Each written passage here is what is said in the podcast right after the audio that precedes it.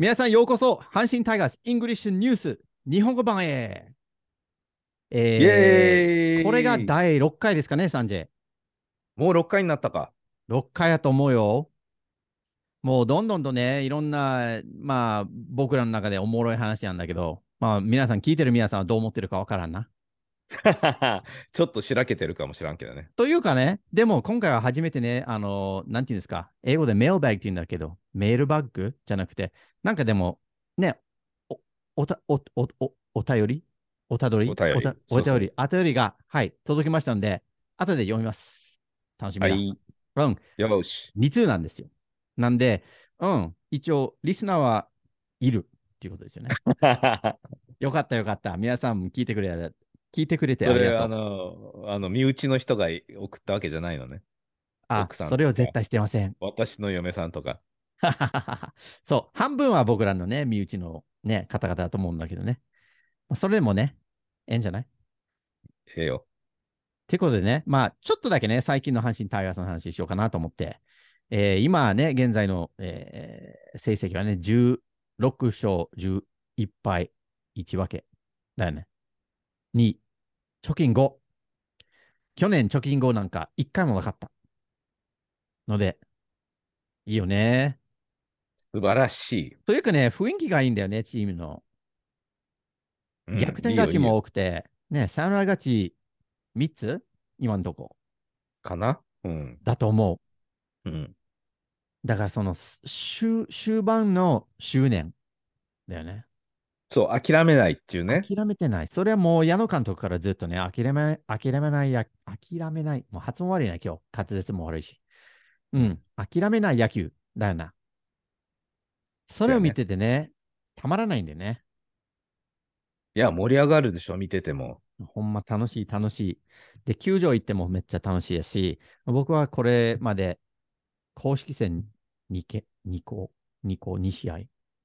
で、今週2試合、来週1試合。で、その次の次の週また1試合と、あと遠征は2試合行こうかなと考えてるんで、結構行くで。ちょっと待って、こ今週2試合も行くの？今週2試合。えー、木曜日と土曜日。素晴らしい。そうそうそう。まあ、いろんなね、あの、シーズンの最初に、シーズンの前に、その、発売とかああるんだけど、その時多分ゼロやったんだけどね。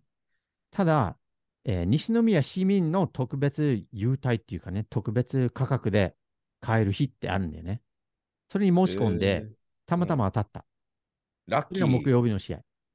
ラッキー、ラッキー。だからチケット1枚500円ね。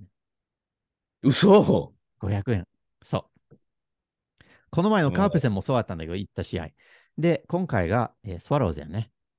おー、いいでね。レフトスタンドですよ、今回は。レフトか。うんレフト、前は三塁アルプスだったんだけど、まあ、それもね、うん三三塁アルプス500円って考えられないな。いや、もうやめられませんから、そんなもん。そうそうそう。そんで、あの、土曜日が、あの、僕のペイトリオンね、パペイトリオンっていうんですかね。カタカナで言うと。まあ、その、なんて説明したらいいんだよね。パトリオン、ペイトリオン。あのーすなんだ？アプリで、うんえーっと、スポンサーがついてくれて、うん。えー exclusive なコンテンツを流すそうそうそう、提供するいう感じやね。うん。僕いろんなそのね、エクスクルーシブな特典とか、こうあるんだけども、まあそのうちの一つが甲子園ツアーって言って、なんか月々何何円をこうスポンサーしたら、甲子園に来るときにはもう一緒にその試合に観戦して、また試合前に、まあ歴史館のツアーだったり、いろんなこともずっとこう付き合うっていうことでね、付き添いっていうかね、ガイド。うん。はいはい。サービスなんでねうん。だから土曜日の試合は、その甲子園ツアーの、まあ、ペイトリオンのお一人が来るってことで。あ、そうなんだ。いいな俺も行きたいな。イギリス人なんだけどね。で、うんそのイギリスの人が、まあ、どういう、どうやってこうチケットを手に入れたかわからないんだけど、まあ、彼はそれを買って、で、僕は一緒に行くわけ。うーん。ただね、まあ本編に入るんだけども、その外国人、海外に住んでいる外国人が阪神タイガースの甲子園球場、公式戦のチケットを手に入るのが、どれだけ大変か。最近結構メールが来て、それが分かってきてんだけどな。僕ら日本語喋れるし、日本に住んでる、日本に住んでるし、まあ何でもこう自分でできるわけなんだけど、海外の人たちってできないやん。できないっていうか、日本語読めない人がほとんどだし、そいろんなトラブルがあるんだよ。う。うん。で、それがうん。僕が H10 っていうことで、その、まあ、公式じゃないけど、結構海外だったら、阪神ファンはほぼみんな僕のこと知ってるんじゃないかなと思って。うん。まあ、そこで情報をゲットしてるわけよ。その中の何人かは、公式だと思ってる人いるよね、きっと。いると思う、いる。結構なんか、Dear 阪神タイガースとかっていう、あの、メールが来ることあるんだよ。この前だってさ、はい、秋信っていうのがあったんだよ。岡田監督だと思ってね。はい、秋信、なんちゃらかんちゃらって。誰か始球式したいとかっていう人だったんだよ。結構、なんか、有名な TikToker だったんだけどね。でその事務所からメールが行って、はい、秋信とかだったんだけどね。まあ、とにかく、ね、返事したの？返事。えーまあ、それを、僕がその阪神タイガースのマーケティングの人、一人知ってるんで、メール転送して、まあ、その人にちょっとメモをして、この人からメールがあったよ。で、その人も英語喋れるんで、読めるし、書けるんで、その人に任せるんだけどね。うんそういうメールが来た場合はそうなんだけど、まあ、いろんな、あのー海外のエージェントだったり、時には、その、あのー選手とか、うん。動画とか画像、ああの画像とか、自分のスタッツとか送って、どうですか？みたいな感じで、そういうメールも 売り込み？売り込み？そうそうそうそう。結構ある。毎年もね、いくつかあるんだけど、まあ今年は特に多多くなってるのは、阪神ファンというか、その日本に来ている外国人の人が甲甲子園球場で試合を見に行きたい。うん見に行きたいけど、阪神甲子園球場の、えー公式ページは、チケット購入の英語のいわゆる説明があるんだけど、そのテンプレートっていうか申し込み書は全部日本語なんだよね。うんうん。だからその、はい日本語の申し込み書を英語で説明してるわけ。その、まあ、いわゆるウィンドウを2つあ開けたまま、うん。開けて、こう、英語の説明を読みながら、その日本語のテンプレートに情報を入力するわけ。ただ、あのーこれはコロナ関係かわからないんだけど、コロナ明けから、あのーチケットを購入する際は、タイガース ID を作らなくちゃいけないっていうのになってる。はいはい。でその甲子園球場の英語のガイドが昔のものそのままなんで、タイガース ID を作成する、まあ、新規登録する、えー説明が一切ない。申し込み書が日本語なんだよ。めんどくさ。めんどくさいし、その海外の人たちはその日本語の申し込み書を読めないやし、うん。入力ももちろんできない。で、そのうん入力欄の中で、あのうん自分の名前をカタカナで入力せとかってやって、うん。開けるわけねえやんと。ありえんな。だからそこでね、あの挫折して諦める人もいるし、僕にメールをして、どうしたらいいんですかっていうメールをよく来るんですよ、最近。うん。それを来てて、まあ、なるべく、こう、まあ、時間を見つけて、ヘルプしたいなっていつも思ってやってるんだけどね。うん。で、まあ、最近、やっと自分のウェブサイトに、そのタイガース ID の、まあ、ステップバイステップ、あの、英語で全部を説明している。あ、それ、それ見ました。超あ見た超最近見ました。見た見た。そうそうそう、なんかうん3日前ぐらいにアップしたんだけどね。なんかそのカタカナの方では、まあ、このウェブサイトで自分の名前をカタカナに変換できるよ。正確じゃないけど、一応できるっていうのがあって、うんあと、まあ、何を入れても大丈夫っていうのが本当なんだよ。だから、自分の名前が、なる例えばトレバーだったら、そのカタカナの方に太郎って入れてもいいんだよ。そうね。何を入れてもいいんだけど、何かを入れなきゃダメ。そうね。うん。なんで、そのフォームの方に例文、例文っていうか例があるんだよね。うん。阪神太郎とかだと思うんだけどね。それをそのままコピペしてもいい。ただ、それをこう思いつく人が少ないと思うんで、そうそう。知らないよね。大体。そうそうそう。うんそれも絶対これが正確じゃないとダメとかって思っちゃったりして、あと住所も入れなきゃダメ。ただし、海外の住所はダメ。うん。つまり日本の住所がないとチケットを買えない。そのタイガースそう ID をね、作れない。うん。考えられないよ。いや、っていうか、それをもうもう一歩あの踏み込んでいくと、えー今年のシーズンの初めの時に、私も買おうとして、チケットを。で、したよなタイガーズ ID は作った、日本の住所も使った、あのえーおばあちゃん、あのぎ義理のおお母さんの自宅を使って。うんうん。だけど、海外からの IP アドレスでアクセスしようとしたらできなかったっていうことがあったわけ。もうめんどくさいんだそっ、極地。それはだからね、それだけ苦労して、カタカナの前を考えてっていうか、それを入れて、また日本の住所をこう見つけて、それを入れて、最後の段階で、ごめんなさいって感じですよね。そう。はあ。信じだからられない。公式さん何してんねんと思うんだよね。うん。だから来てほしくないのかみたいなね。てやねん。何しとんねんってね。うん。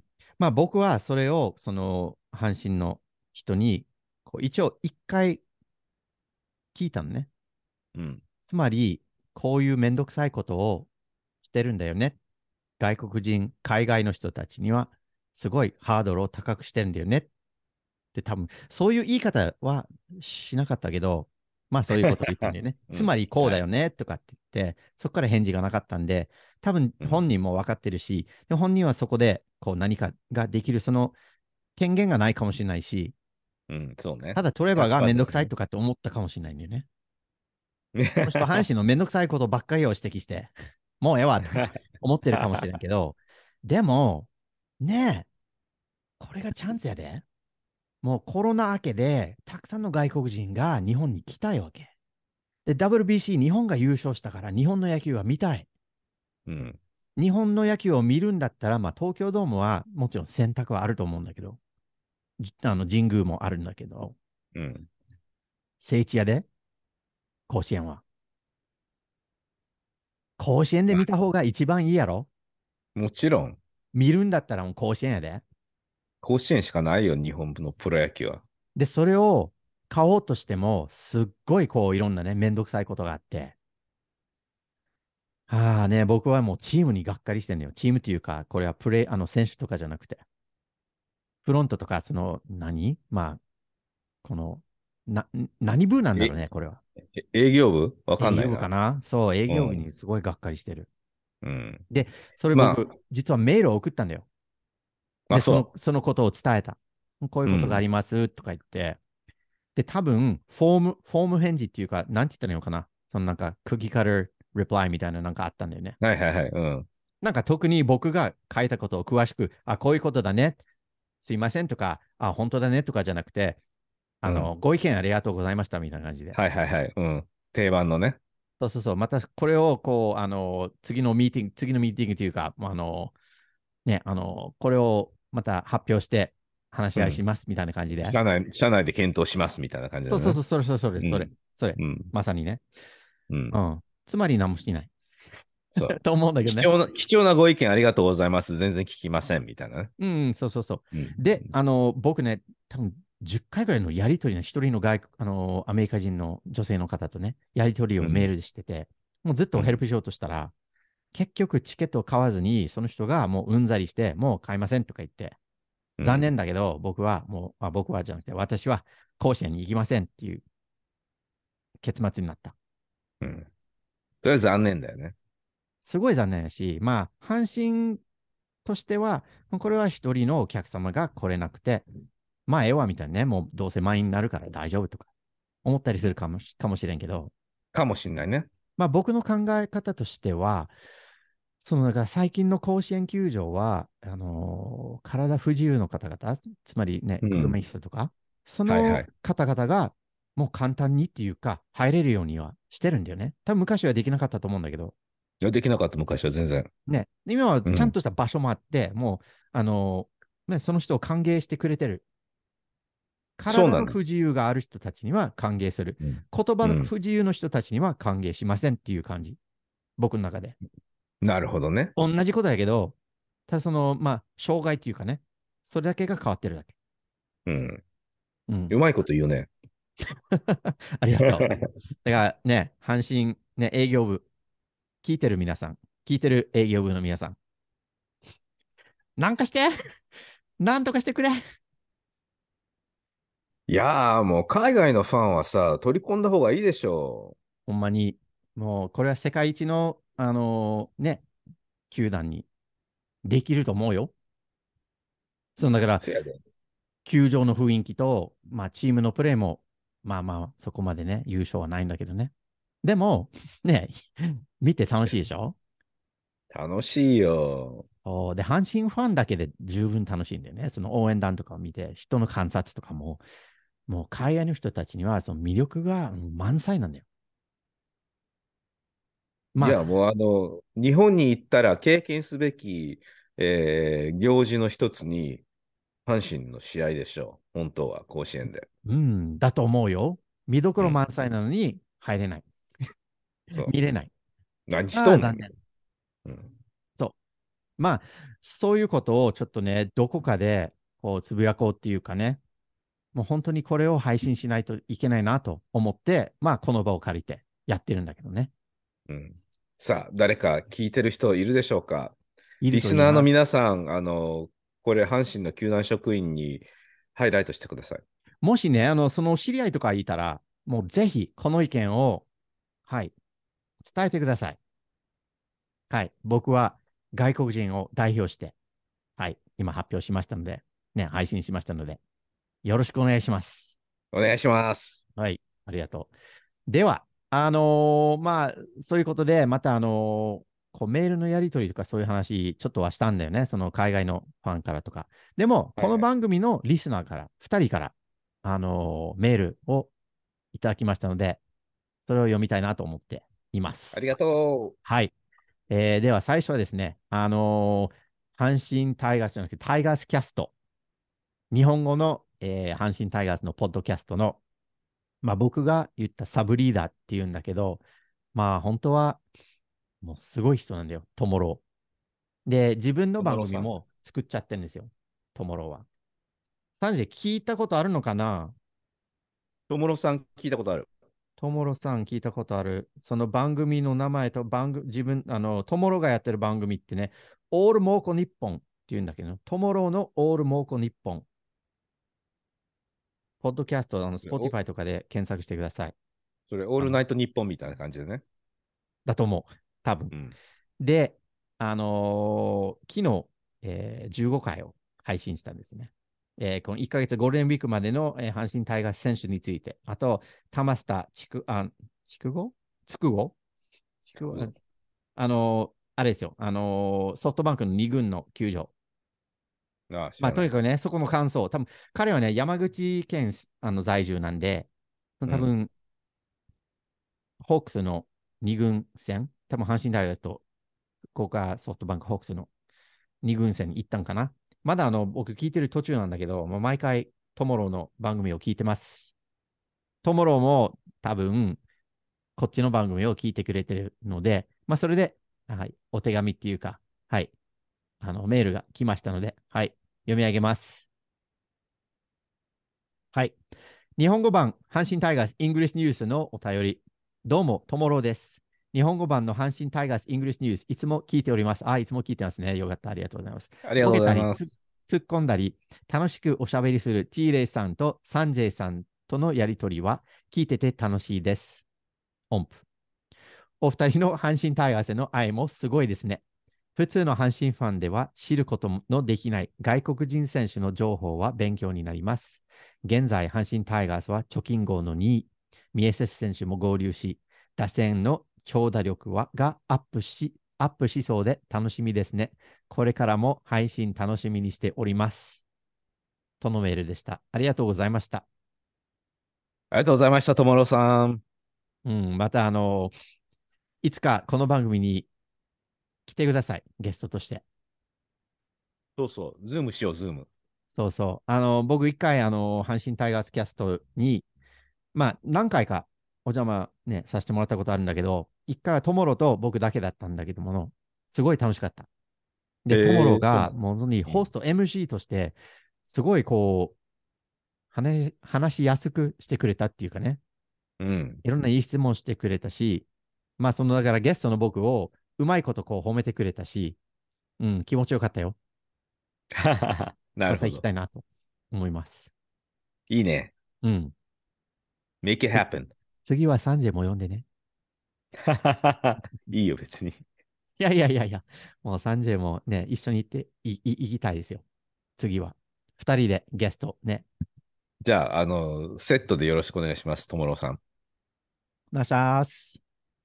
では、2件目を読みます。実はこれは、あのー、トモロのより先に来たんだけどもね。これ質問も入ってるので、まあ、ここからあのサンジェと話し合いをしようかなと思って。えー、スグルからですよ。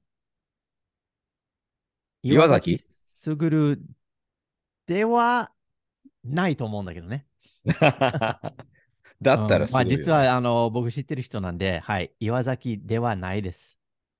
でもはいこの人もすごいいいスグルですからね。優れる、優る。え、漢字はでも違ってると思うんだけどね。何だったんやろ？ちょっと覚えてない。え、まあ江川卓の卓じゃないよね。だったかも。えっと、すぐるもし聞いてるんやったら漢字教えてください。あの、このメールの方はかあのひらがななんだけどね。多分ひらがなじゃない。と思うんだよね、本名は。まあ別に教えなくてよ。いいよ。はい、シークレットにしよう。はい。では行きます。すぐるからです。質問です。いきなりね、えー今年の岡田阪神は全体的に強い野球をしている意見が多く、この点に関しては関しては私も賛成ですが、唯一気に入らないのが犠牲バントが多いことです。ピッチャーならまだしも、近本が出塁した際に、好打者の中野に対してバントさせるシーンを見ると正直イライラします。一方、MLB では短期決戦を除き、犠牲バントは得点効率が悪いというデータのもと、犠牲バント数は減少の一図をたどっています。もちろん NPB が MLB のすべてを追随する必要はなく、NPB には NPB の個性があっていいのはそうなんです。そうなのですが、T レイさんは岡田監督ないし、日本野球に根強く残る2番バッターイコール犠牲バントというステレオタイプは、ステレオタイプをどう思いますか？長文失礼しました。いや、長文を読ませるのは失礼だったな。嘘。いや、本当ね、一苦労したんだけどね、ちょっと難しい漢字も難しいか単単語もあの使ったので、まあ、それはいい勉強になってるので、ありがとう、すぐる。いやー、いい質問ですね。で、これをこう、ね、一人でい言ってもいいんだけど、やっぱ二人で話した方が楽しいかなと思って。そうね。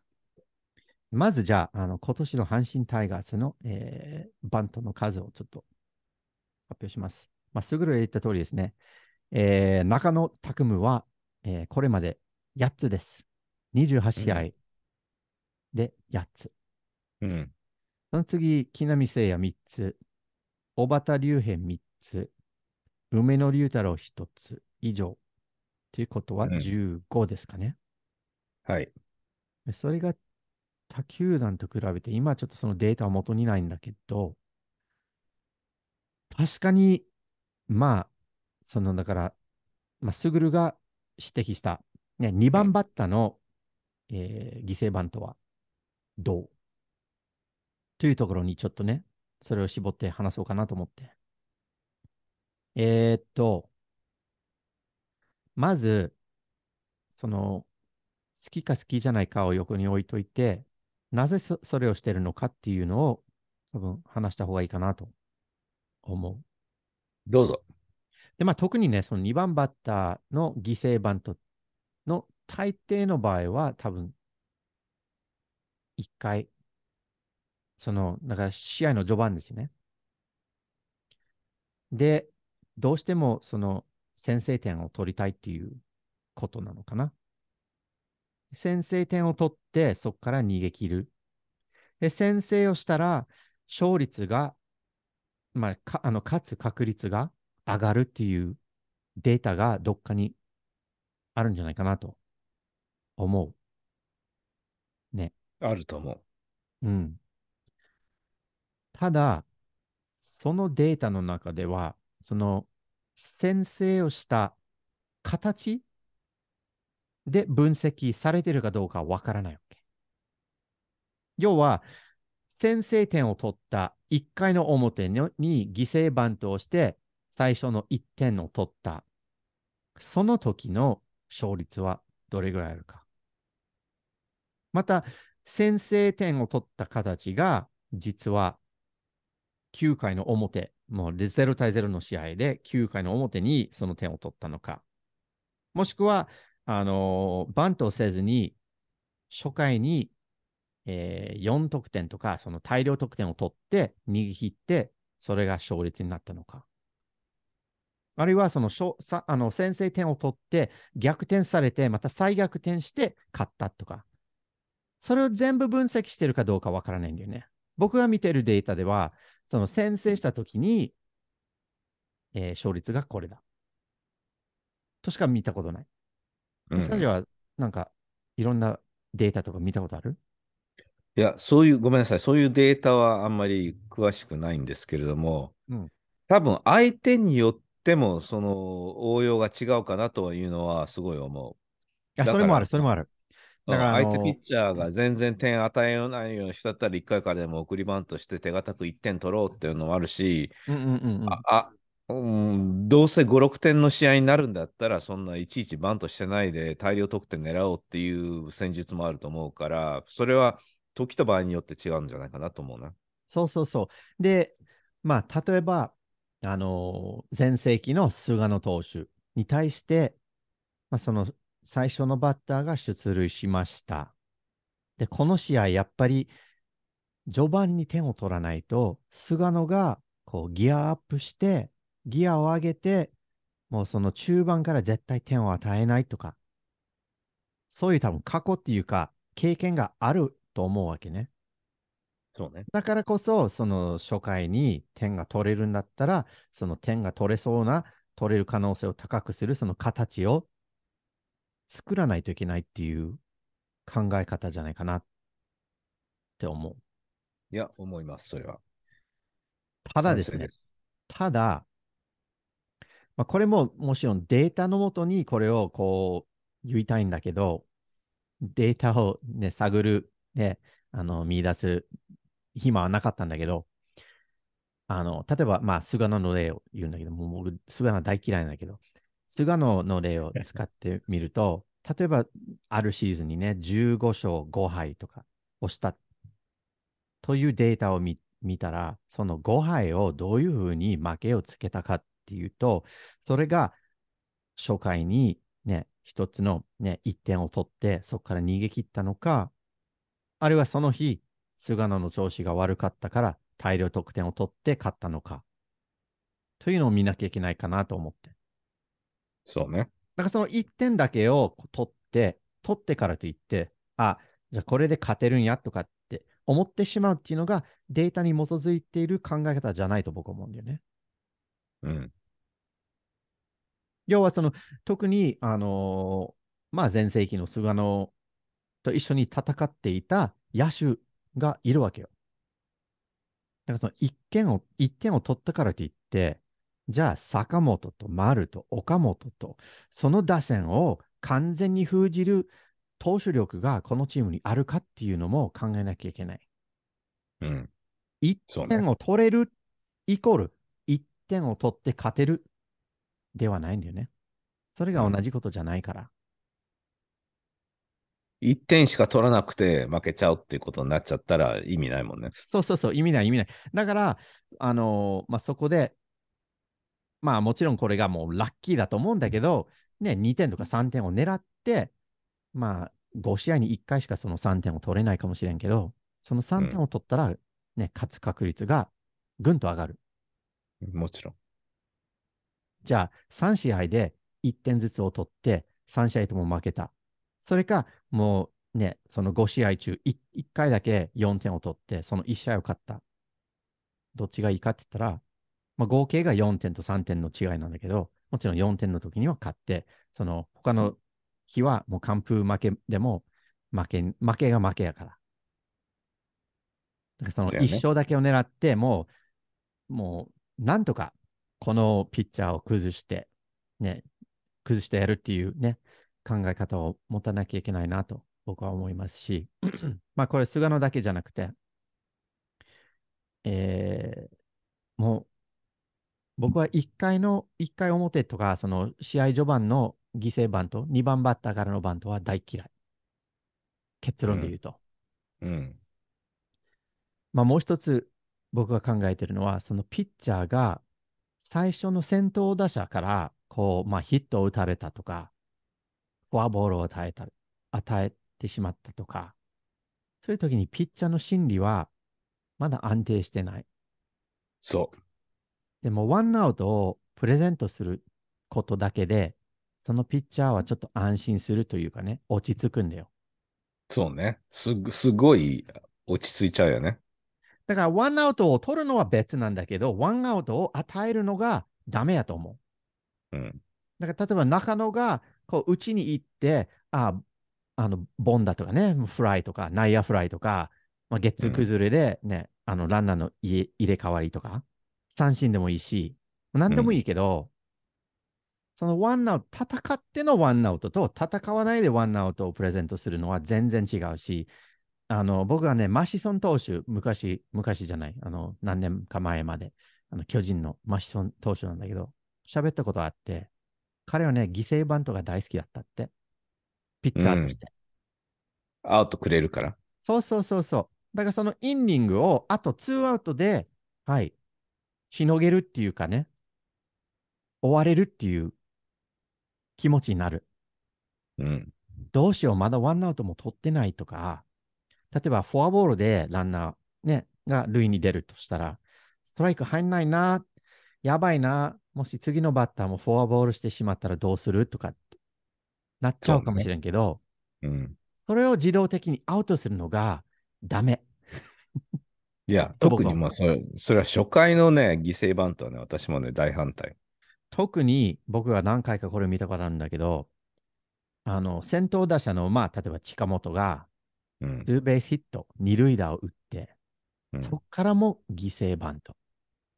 三塁まで進ませて、やっぱり分かるよ。その得点をするバリエーションが、可能性が高くなるのは間違いない。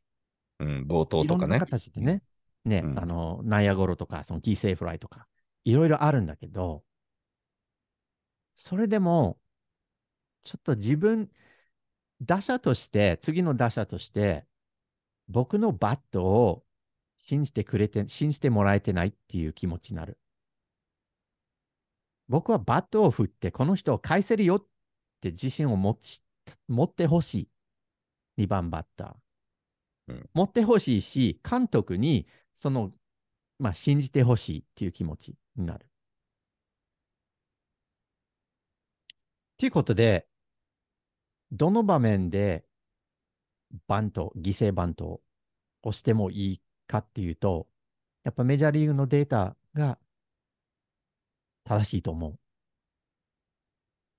やっぱその、あの、試合終盤にもう1点が欲しいとか、そうね。9回の表で1点を取って、そこで9回でこうしのげるっていうかね、あの逃げ切ることが可能だったらいいんだけど、その1点を9回ずっと守るのは無理。ほぼ無理。ね、ほぼ無理やからね。うん。まあ、それとやっぱピッチャーが、もう、もしバントの能力があれば、それもいい。そうね。でもまたそれもね、あの、ピッチャーが打席に立つのも僕大反対なんで、もうそれは別の機会でちょっと話そうかなと思ってるんだけどね。いろいろこう、もう日本の野球大好きなんだけど、そのね、なちょっとした不満っていうかね、ちょっとした改善点じゃないかなって思うとこがある。多分3時もあるんじゃない？あるよ。あるけどさ、うん、楽しいからいいよ。そうそうそう。やっぱ、あの、僕ね、お酒飲まないからさ、ちょっと、あの、まあ、両方言えるんだけどね。やっぱりお酒を飲んだら、こう、その怒りが爆発すること、そういう人もいるんだけどね。お酒を飲むだけで、こう、ちょっと丸くなって、まあ、ええわ、とかってなるんじゃない？そうそう。サンジェは後者でしょ？どっちかちょっとそうだね。だよね。まあ、うん、怒ったサンジェも想像できないし、見たことないから、絶対そうだと思うんだけどね。いや。見ない方がいいです。わかったわかった。それじゃあ、まあ今日はこの辺ぐらいで終わろうかなと思ってんだけど、何か最後に言いたいこととかある？中野はバントさせないでください。僕の大好きな中野を打たせてくださいとかね。そうやな。そうやな。そういうことで確かにす。。あの、今ね、みんな動画見見れないと思うんだけど、もうこれをアップしない限り、見れないと思うんだけど、サンジェ今ね、あの背景に自分の一押しの中野のユニフォームをね、掲げてる。いいよね。そうです。そう。で、絶対に中野選手がね、あの、たくさん、また、あの、さっき言ったと思うんだけどね、英語版でかこれで言ったか中野の打点が今13ぐらいそう。ね、ええ感じ言ってるよね。打たしてよって感じよね。そういうことです。うんうんうん。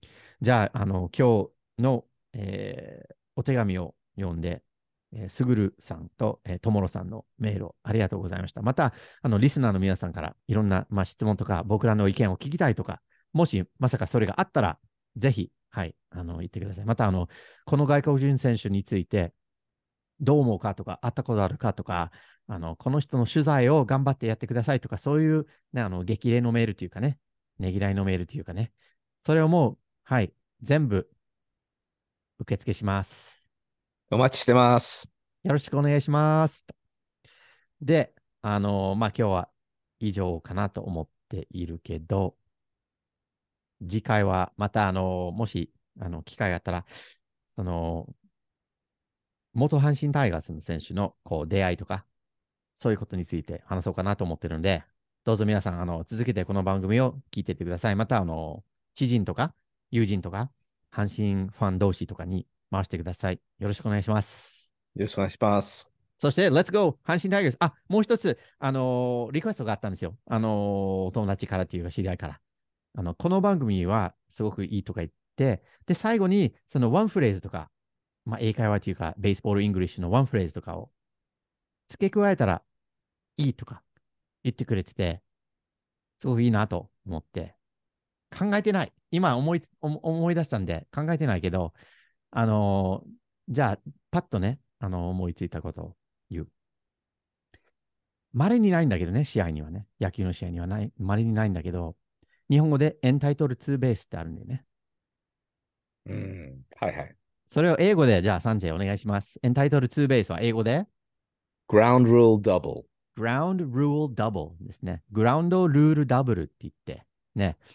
あの、まあ同じ意味合いはあると思うんだけど、エンタイトルって、エンタイトルって日本語で、なんて言ったらいいのかな？